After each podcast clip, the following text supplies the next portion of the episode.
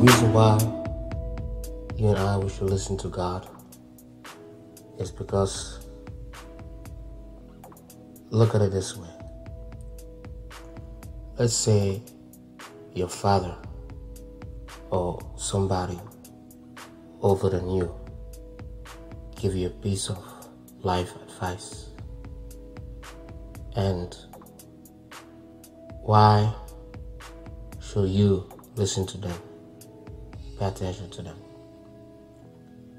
I'm getting somewhere by saying by using this humanly example.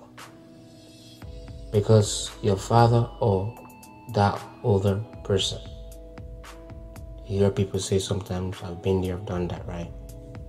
It's because whatever piece of advice they're giving you,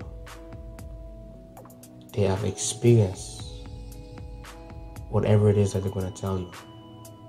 They have been there, they have done it.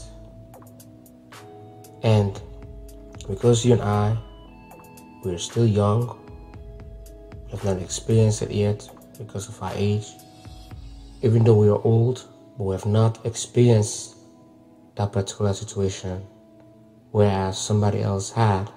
But now they're telling us that that we should not take that path, or or even though we're going to take that path, they're giving us their piece of advice, what not to do.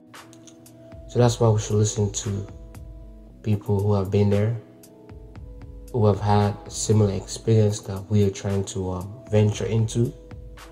People say prevention is better than cure. We um, lessons and experience they are great teachers, or lessons a great teacher. And the reason why we have to listen to God is because God is all knowing. God is all powerful. God knows everything.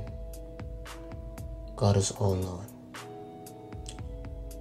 Because God is also wise, if it if He tells you something, because He sees ahead of you. Then we should listen to Him. May God help us to listen to Him. I want to listen to Him. To listen when He speaks in my heart to listen to Him from His Word. Not only to listen to what God says, to act on it. One way to listen and then you don't act, then you didn't listen at all. To listen is not just to hear, but to act on it. That's part of listening. To hear and to act.